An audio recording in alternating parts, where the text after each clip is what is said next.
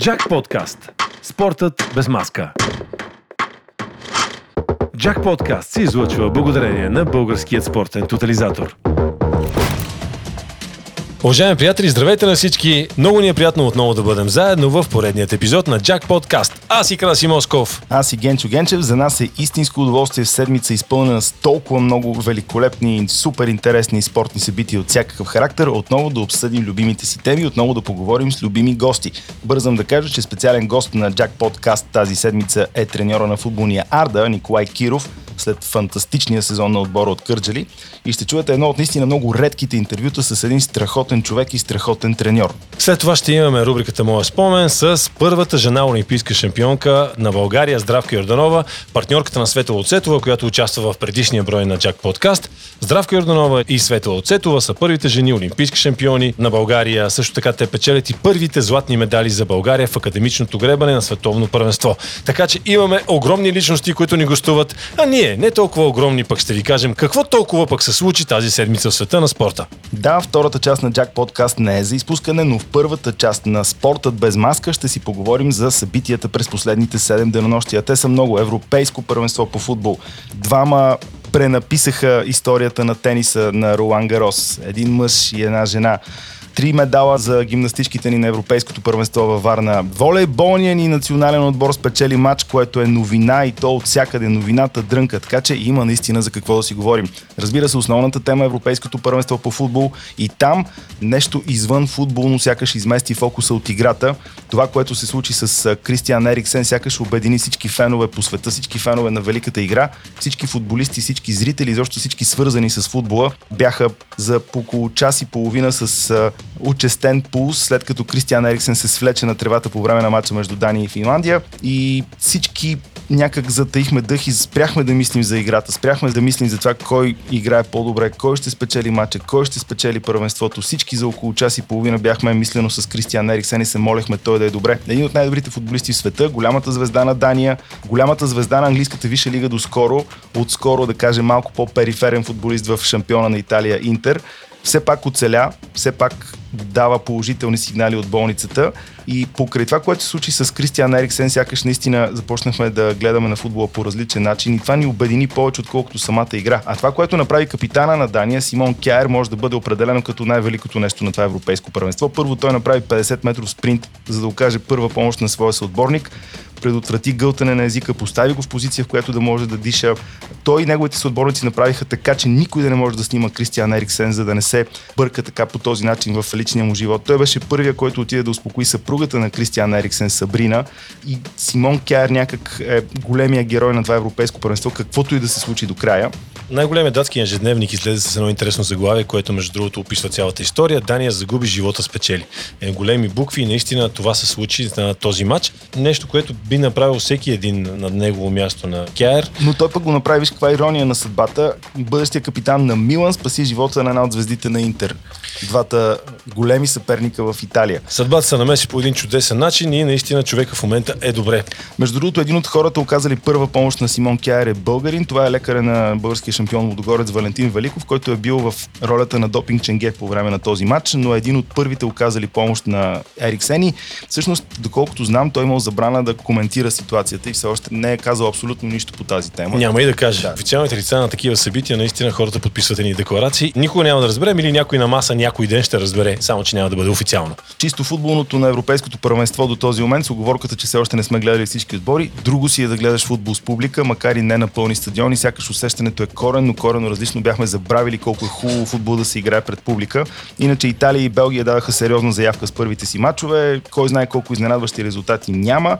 Головете на Ермоленко срещу Нидерландия и втория гол на Шик от е, отбора на Чехия срещу Шотландия могат да се гледат 10 пъти без на човек изобщо да му омръзне. Можем да кажем, че втория гол на Патрик Шик от сега е абсолютния основен фаворит за гол на първенството. Гол от центъра с невероятен, наистина адски прецизен удар с левия крак, нещо, което много, много рядко се вижда. И друго, което трябва да отбележим на това европейско първенство до момента с оговорката, че ние си говорим преди дербито на първия кръг между Франция и Германия, е, че английският национал Джад Белингъм стана най-младия футболист, участвал на европейско първенство на 17 години и 349 дни. Белингам смени в 82-та минута на матча Англия-Харватия звездата на домакините Хари Кейн и влезе в историята. Той и най-младия футболист играл на голямо първенство за националния отбор на Англия от младите прехвърляме към старите да ти кажа нещо интересно, пък напоследък много често си говорим за ветерани. Сега един такъв легендарен футболист, ветеран Джан Уиджи Буфон, който се разбра с Парма и ще играе в отбора във втора италианска лига от следващия сезон. За две години е договор, така че Джан Уиджи ще играе до 45. Но пак не може да стигне Георги Петков, който за новия сезон пак ще играе в Славия, ще помага на младите. Вече е на 45 години Георги Петков, Жоро Вратарчето, както се знае. Но пък това, което ми хареса за Буфон е Буфон не изключва изключва възможността да бъде повикан за Мондиал 2022 от Манчини. Човека се надява и вярва.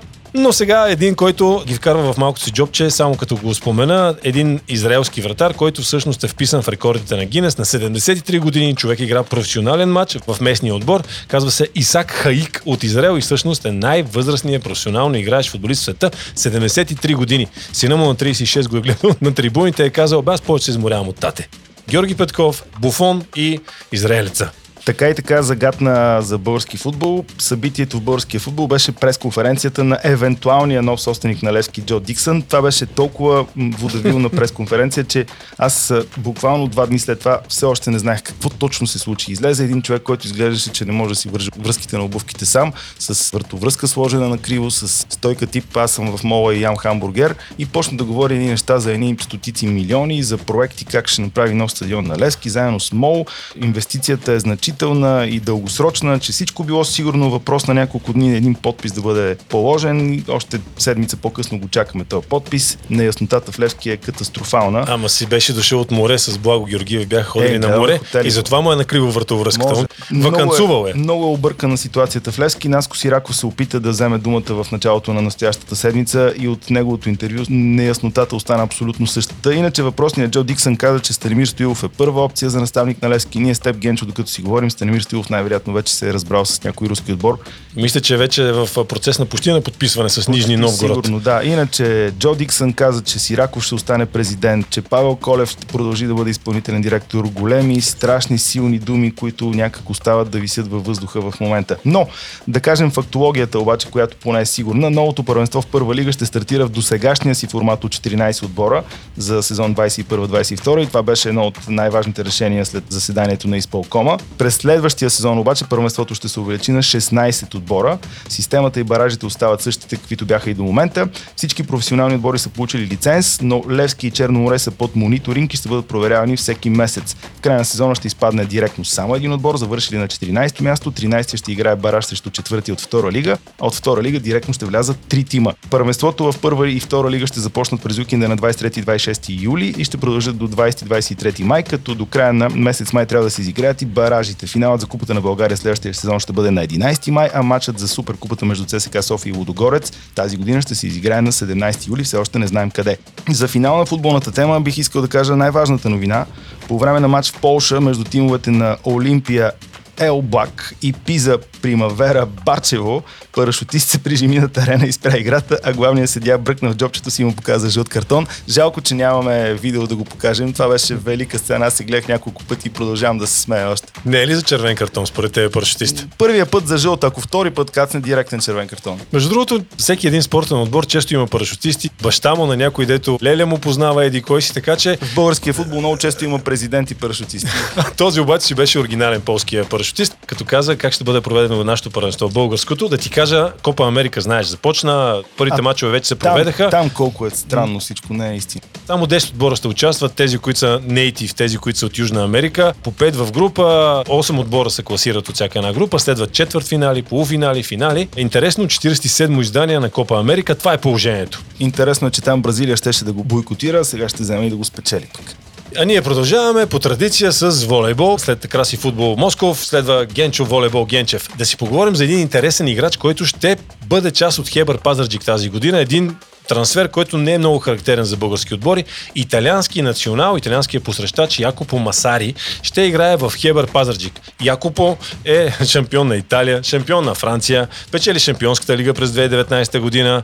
Интересен трансфер, със сигурност зад него стои Камило Плачи, италианският треньор на Хебър. Много интересен играч, те играе в българското първенство. Според мен не е заради Камило, според мен просто харесва Пазарджик. Със сигурност Велинград е наблизко. Също време от Дорково, парка в Дорково може също да забележи. Пазара в Пловдив. Пазара в Пловдив. И изобщо човека идва, идва да поиграе. Пловдив също е близо. Също един уникален състезател, може би един от най-добрите състезатели в света, игра в ЦСКА преди няколко години, Рафаел Паскуал, капитана на Испания. Човек, който между другото беше легендарен състезател на 43 години, мисля, че беше, когато игра в ЦСКА. Те интересни играчи играят в българското паренство. Има ли такива в футболните отбори? Е, как Обертан игра в Левски преди две години? Обертан, да. Но същевременно човек, който печели Шампионска лига, първенство на Италия и Франция. Е, Стоичков игра в ЦСКА малко преди да, да сгъне цирк. Даже беше част от ЦСКА, когато отбора падна с 5 на 0 от Левски на финал за Купата на България. Но това е Стоичков. Тук говорим за Якопо Масари. Като казваме италианци, Силвано Пранди и националния отбор на България продължават схемата Стоичков sometimes win, sometimes люн. Напоследък Бая Люн е положението. Ема спечелиха матча, аз също не мога да повярвам. Обаче виж как го спечелиха. Нашия човек, нашия човек Денис Карягин. Карягин, който тък му се преквалифицира в посрещач, влезе на позиция диагонал и просто пръсна съперник. Денис игра чудесно. Обиграването на младите често го говорят, ама май само Денис за сега виждаме истинско обиграване. Като каза Денис Карягин и диагонал, Цецо Соколов е с разкъсан мускул. 20 дни възстановяване ще има момчето, но трябва да е готов за европейското по волейбол, което стартира на 1 септември. Четири държави ще бъде проведено Евроволей. Полша, Чехия, Естония, Финландия. Трябва Цецо да бъде готов за тогава. И дано да е готов, защото с извинение твой любимец Парапунов за момента е разочарование. Интересен момент, ти си избиран за най-добър състезател в NCAA, Американското университетско паренство. В Европа малко не ти се получава. Там, между другото, първите 6 отбора са много силни. 14 сме в Лигата на нациите. При жените се очаква сега на 19 и 20 юни да спечелим отново Златната европейска лига Адано. В Руса са финалите, там са България, Чехия, Испания и Харватия. Стартираме с Чехия на полуфинала. И да продължим с пренаписването на историята в тениса. За пръв път в историята на откритата ера един тенисист записва поне два триумфа на всеки един от турнирите от големия шлем и това е Новак Джокович. Вече всички могат да му завиждат. Той е единствения печелил поне два пъти и четирите големи турнира след наистина гладиаторски матч. Всъщност след два гладиаторски матча. Аз само искам да ти кажа, Гена, че колкото и да ти е странно, не гледах откриването на Европейското първенство и първия матч за да мога да гледам Рафа матча и- между Надал и Джокович, който беше... Такъв матч се гледа веднъж на 10 години, съвсем сериозно. До последно не знаеш кой ще спечели и виждаш такива отигравания, дето ахваш и цъкаш език като ненормален 10 минути след това. Невероятен матч. Финала беше много странен, защото в първите два сета изглеждаше така, че Циципас не може да бъде съборен по никакъв начин. Той не просто ги спечели, той беше много по-добър от Джокович, но какво стана после? Още в първия сет Циципас си бършеше окото буквално на всяка минутка, нещо, нещо му се взеше. После получи медицинска помощ в областта на кръста и в сетове трети, четвърти и пети нещата бяха много, много различни и човекът с невероятен характер, Новак Джокович, стигна до кота 19. Съвсем скоро ще стигне до кота 20 и ще имаме трима тенисисти с по 20 трофея в големия шлем. Ця, голямата интрига тази година е дали Джокович може да спечели календарен шлем. Това се случва наистина много, много рядко. Да спечели четирите турнира от големия шлем през този сезон. Предстоят Уимбълдън и откритото първенство на Съединените щати, където той е абсолютен фаворит при показаното. Както се казва, и аз съм питбул, териер. Аз мисля, че той ще го спечели. Но другото, което е още по-интересно е, че тази година има Олимпиада и той може да спечели така наречения златен шлем. Четирите турнира от големия шлем, плюс злато от Олимпийския турнир. Това мисля, че го е правил само Штеф игра веднъж в историята в Сеул, когато стана олимпийска шампионка. Същата година спечели четирите турнира от големия шлем и спечели златния шлем. И сега Новак Джокович има невероятното предизвикателство да изравни Штефи Граф и тя вече да не е единствената. Това въобще не е невъзможно, макар че и Саша Зверев, и Циципас показаха страхотен тенис на Ролан Гарос, но в края на краищата Джокера си е Джокера. Но при жените също имаме пренаписване на историята. 25-годишната Барбара Крейчикова спечели финала срещу Анастасия Павлюченкова с а, 6-1, 2-6, 6-4, а малко след това спечели втора титла в Париж и на двойки. Тоест, двойна шампионка на Руан Гарос. Двойно критична. Барбара Крейчикова е новия ми герой в женския тенис. Другия нашия герой, няма какво да си говорим, Григор, който отново падна до 20-то място в ранглистата, ама нали знаеш, има една такава зависимост, като не играе, пак става 17. Тази година той неговите победи са броят на пръстите на едната ми ръка. Дори да имаш няколко отрязани. Да, дори да си такъв разсеян шлосър, пак евентуално ще му хванеш победите на Григор.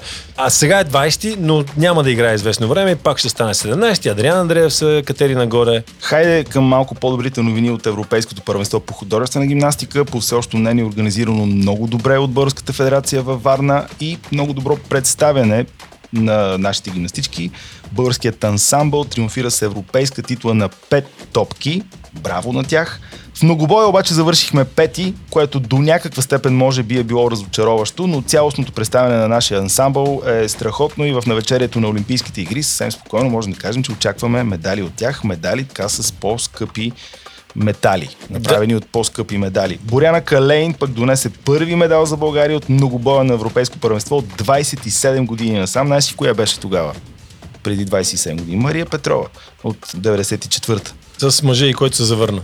Еми, 94-та беше силна година за тази двойка. Боряна и Катрин Тасева не успяха да вземат медали от финалите на отделните уреди, само Боряна от многобоя, но тук другото ключово нещо е, че Катрин Тасева се прости с българската публика. Това за нея беше последно състезание пред родна публика, защото след игрите в Токио тя ще прекрати своята състезателна кариера и именно Олимпиадата ще бъде последното официално състезание на страхотната, изключителната Катрин Тасева.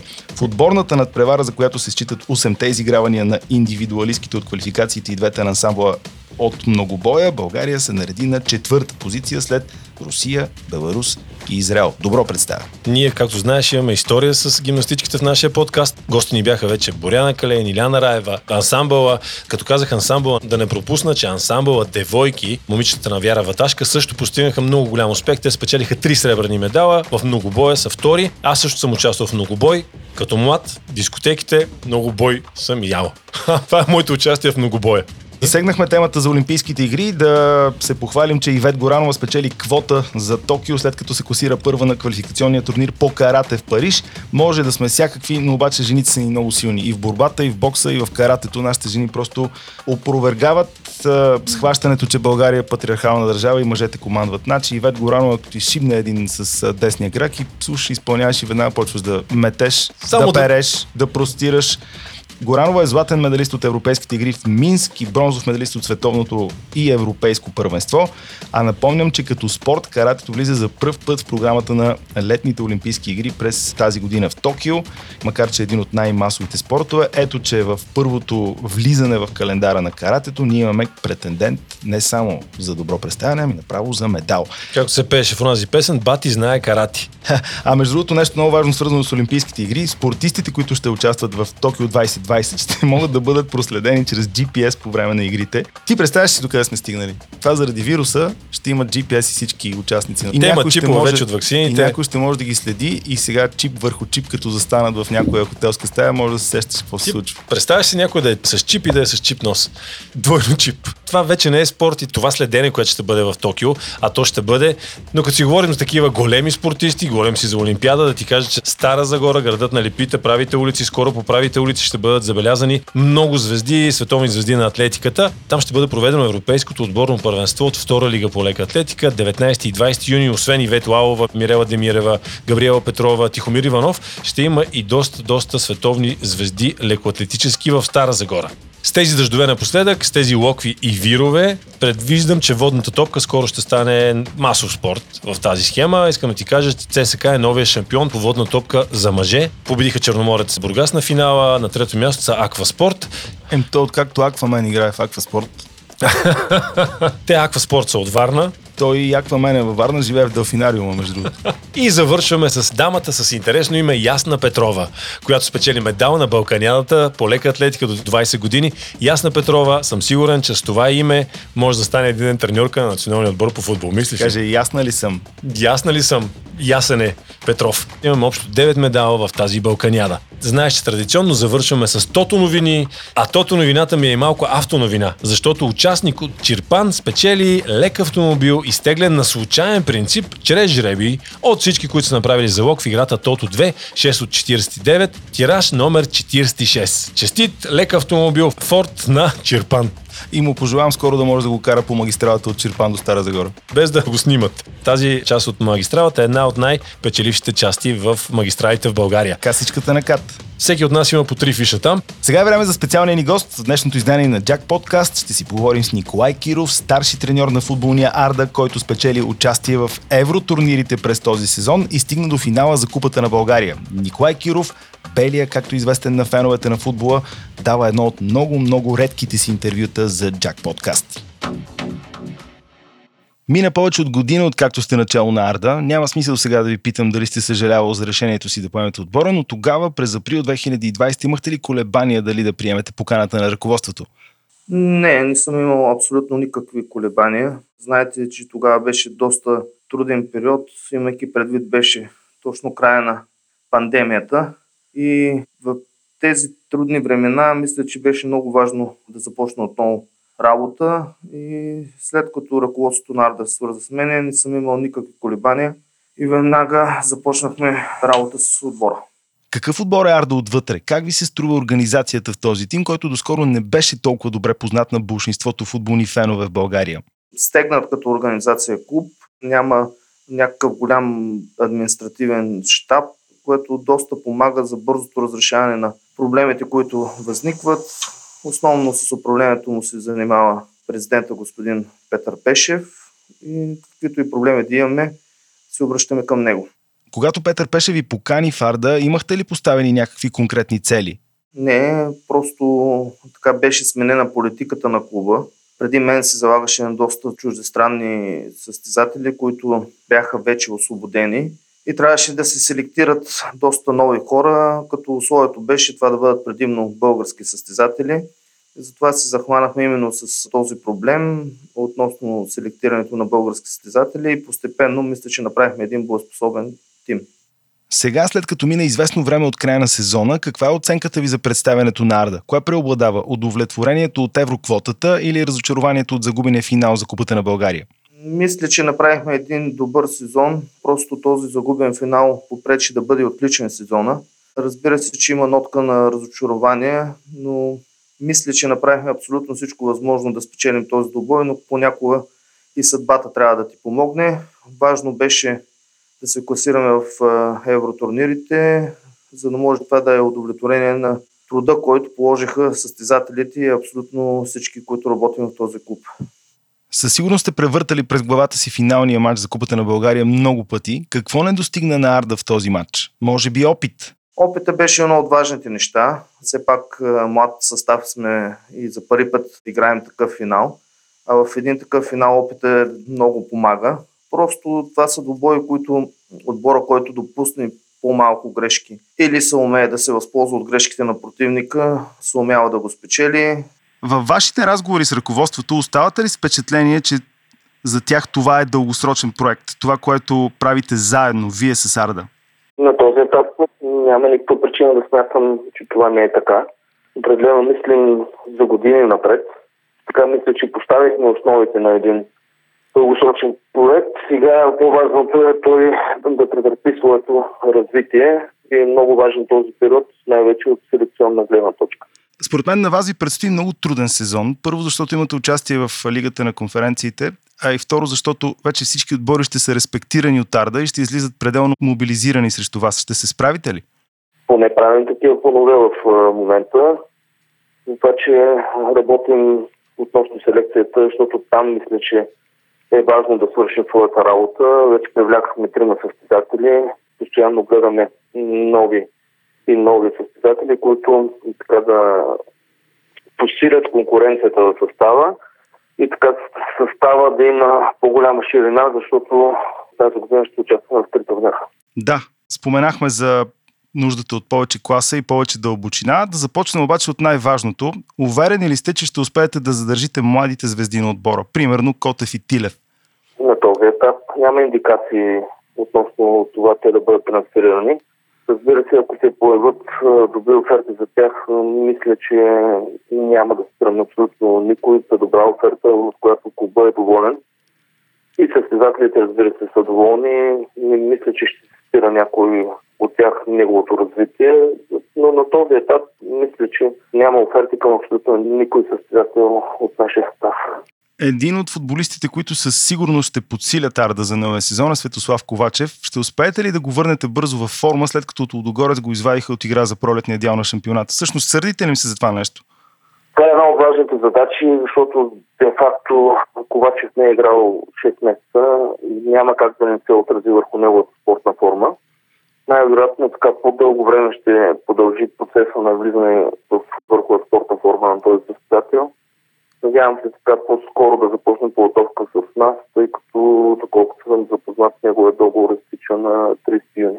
Подготовката ви на практика започна. Тя ще бъде кратка, защото евротурнирите на практика чукат на вратата. Говорено ли е вече с ръководството в кои зони ще търсите нови попълнения? Казахте, че имате вече трима нови футболисти, но къде друга да искате да добавите повече ширина в отбора си? Нашата задача, която сме поставили на абсолютно всеки пост да има нужната конкуренция, да има двама състезатели, ако може те да са равностойни, за да може да се конкурират през целия сезон, но останаха няколко позиции, на които мисля, че нямаме тази конкуренция, именно работим върху продължаването на такива състезатели. Приоритетно българи, предполагам. Да, да, винаги българи е първата опция пред нас, обръщаме се към чуждестранни състезатели, само ако няма такива български на пазара. Заговори се за Илия Юруков от Левски. Сигурен ли е неговия трансфер? Да, да. Той подписа вече договор с нас. Днес трябва да започне тренировка в отбор. Братя Цоневи също бяха споменати като обект на интерес от Арда. Реален ли е този интерес и говорено ли е с тях? Вижте, в България постоянно излизат всякакви информации. Пред нас така се поставяме нещата, че нещо, което се случи, веднага през сайта на клуба го упоменаваме, така че не искам да коментирам други състезатели. Става ли Арда по-желан отбор за добрите български футболисти след успехите през миналия сезон и предвид предстоящото евроучастие и предвид сигурността, която сякаш лъха от този отбор? Най-вероятно, преди една година, когато имах разговори за селектирането на състезатели, доста трудно приемах офертата на Арда, но така от опита, който имаме през последния месец, доста по-лесно стават тези неща с привличането на български състезатели. Най-вероятно отстрани вече изглеждаме по-привлекателно. Още не е изтеглен жребия за Лигата на конференциите. Разгледали сте съперниците. Сред потенциалните има някои много тежки, но има и разбира се преодолими. Какво представяне в този турнир би ви задоволило? Колкото се може повече кръгове, ако могат да се преминат, разбира се, това зависи много от жребия. Както знаете, ние сме непоставени, което ни отрежда така доста по-малък шанс за преодолими съперници, но нека да видим кой отбор ще ни се падне във втория кръг за да поставяме някакви цели. Подготовката ви започна, но Европейското първенство си е Европейско първенство и предполагам всички се вълнувате и когато можете гледате мачовете. В отсъствието на България, вие лично кой отбор подкрепяте? Преди предното световно първенство бях споделил, че Франция ще стане световен шампион. Тогава успях да позная. Мисля, че те ще бъдат фаворити за европейската титла. Моят спомен – Рубриката Моят спомен. Здравка Йорданова. Здравейте, аз съм Здравка Йорданова и имах историческия шанс да бъда първата жена олимпийска шампионка за България. Това се случи в една далечна година, но спомените все още са много ярки. Някои от тях, макар и поизбледнели, пък други ги напомнят, както, например, наскоро един приятел ми напомни една случка от началото на моята кариера – Току-що бях започнала да тренирам гребане, но все още не бях наясно какво се случва с този спорт и с мене. Този, който всъщност ме запали по гребането и ме заведе на вода и ми показа лодките, беше един бивш моряк.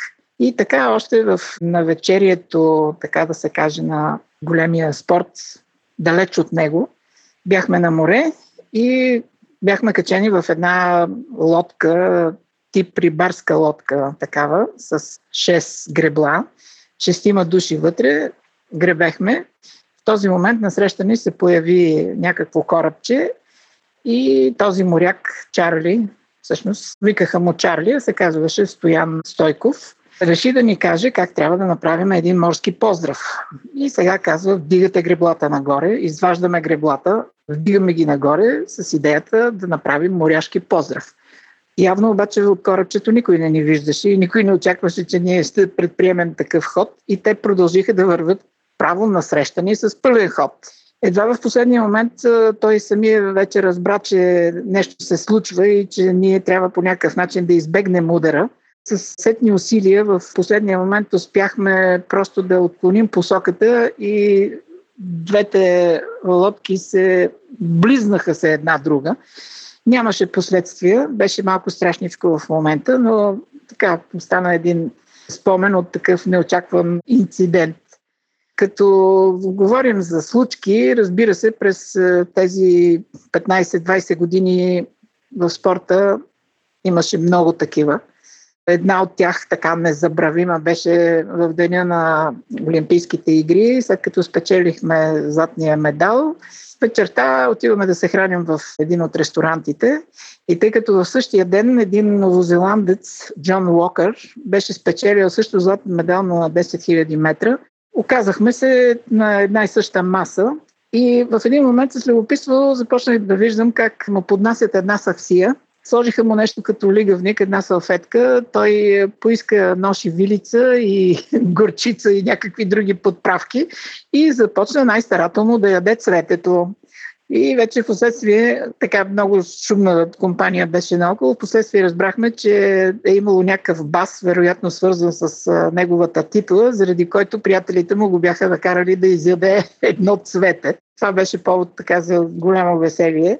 Изобщо в Олимпийското село в Монреал се бяха постарали да имаме доста забавления в моменти, когато имаш възможност да разпускаш или да се измъкнеш за малко от тая концентрация върху това, за което си отишъл там, имаше доста възможности. Друг един момент, който последва тази олимпийска титла, медал и изобщо страхотното преживяване беше как отидахме да поздравим нашите ръководители. Може би много хора знаят, особено тези, които участваха на Олимпиадата в Монреал 76-та година. Те знаеха, че там отборите бяха разделени в два блока. В единия мъжете, в другия жените. И никой мъж не можеше да влезе в женския блок. Обратно, жените можеха да влизат в мъжкия блок някак си бяха преценили, че един мъж би могъл насилствено да влезе в стаята на една жена, докато обратното може да се случи само по нейно желание. Това беше мотива им, може би, за да направят два такива отделни блока. Та, по този повод ние отидахме в мъжкия блок съвсем добре приети, за да поздравим нашите шефове. И какво направихме? Хванахме шефа на федерацията, вкарахме го в ваната, заедно с костюма му и го поляхме с студена вода. Това беше, може би, най-малкото заради всички усилия и тежки тренировки, на които бяхме подложени месеци, да не кажа години наред, докато стигнахме до това събитие и до този успех. Разбира се, никой не ни се разсърди, но тази случка си я помниха всички. Както всички помниха и как отпразнувахме титлата, например, в нашия женски блок, където бяхме купили една огромна чаша и кой какъвто алкохол носеше от отбора, беше изсипан в тази чаша, където сложихме и медалите, защото там на тая Олимпиада просто българското гребане направи невероятен бум. Имахме сребърен, два златни медала и почти целият ни отбор беше в финалите. Така че ознаменувахме това с едно пиянство на един отбор, ако можем така да го наречем. Всички пиеха от тази чаша, към нас се присъединиха и другите спортистки, някои от които все още не бяха стартирали даже, но всички се радваха на нашите успехи и така запечатихме още един хубав момент от е, този върхов успех в кариерата. Това беше всичко от нас, приятели. Гледайте европейското по футбол, което се провежда пред публика и е невероятно. Бъдете щастливи и след седмица, живот и здраве, отново ще си говорим за любимите си теми. Спортът без маска. Гледайте европейското и слушайте Джак подкаст. А предаването ни може да го намерите във Facebook страницата на Българския спортен тотализатор, както и в каналите ни в Spotify, Apple и Google Podcast. Чао от нас до другата сряда. Джак подкаст се излъчва благодарение на Българският спортен тотализатор. Джак подкаст. Спортът без маска.